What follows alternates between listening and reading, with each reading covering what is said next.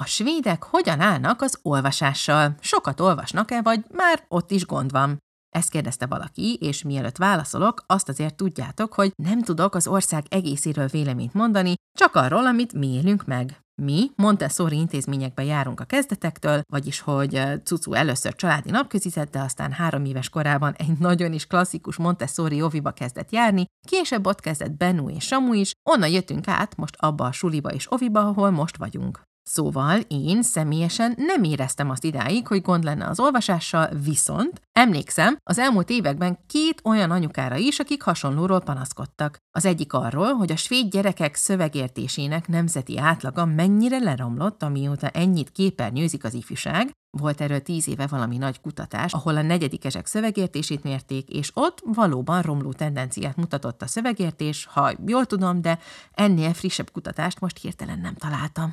A másik anyukának pedig rossz élménye volt, amikor a gyereke olvasni tanult az iskolában, mert túl gyorsan haladtak az osztályban, úgy érezte. De olyan cikket is láttam már, nem is olyan régen, ahol egy apuka azon akad ki, hogy túl lassan haladnak a gyerekei a suliban, mármint hogy a tanterv szerint, szóval kicsit szubjektív ez is, mint minden más.